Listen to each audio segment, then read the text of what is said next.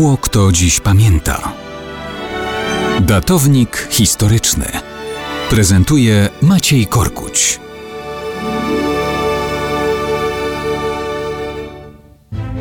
Mało kto dziś pamięta, że 28 września 1939 roku podpisany został traktat o granicach i przyjaźni pomiędzy Związkiem Sowieckim a Rzeszą Niemiecką, połączony z tajnym protokołem zresztą.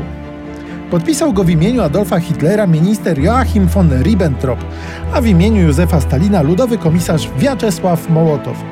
Zarówno Hitler, jak i Stalin sami o sobie twierdzili, że walczą o pokój.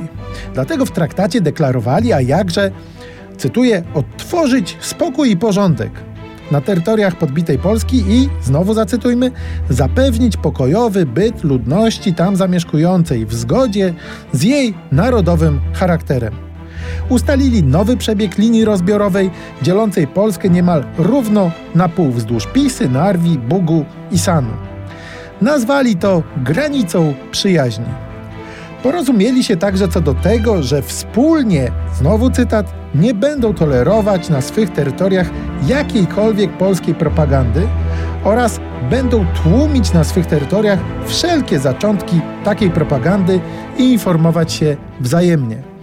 Koniec cytatu. Dodawali przy tym w traktacie, że uznają te rozstrzygnięcia za pewny fundament przyszłego rozwoju przyjaznych stosunków między narodami Rzeszy Niemieckiej i Związku Socjalistycznych Republik Sowieckich. Zarówno Hitler, jak i Stalin byli równie wiarygodni w swoich deklaracjach o rzekomej walce o pokój.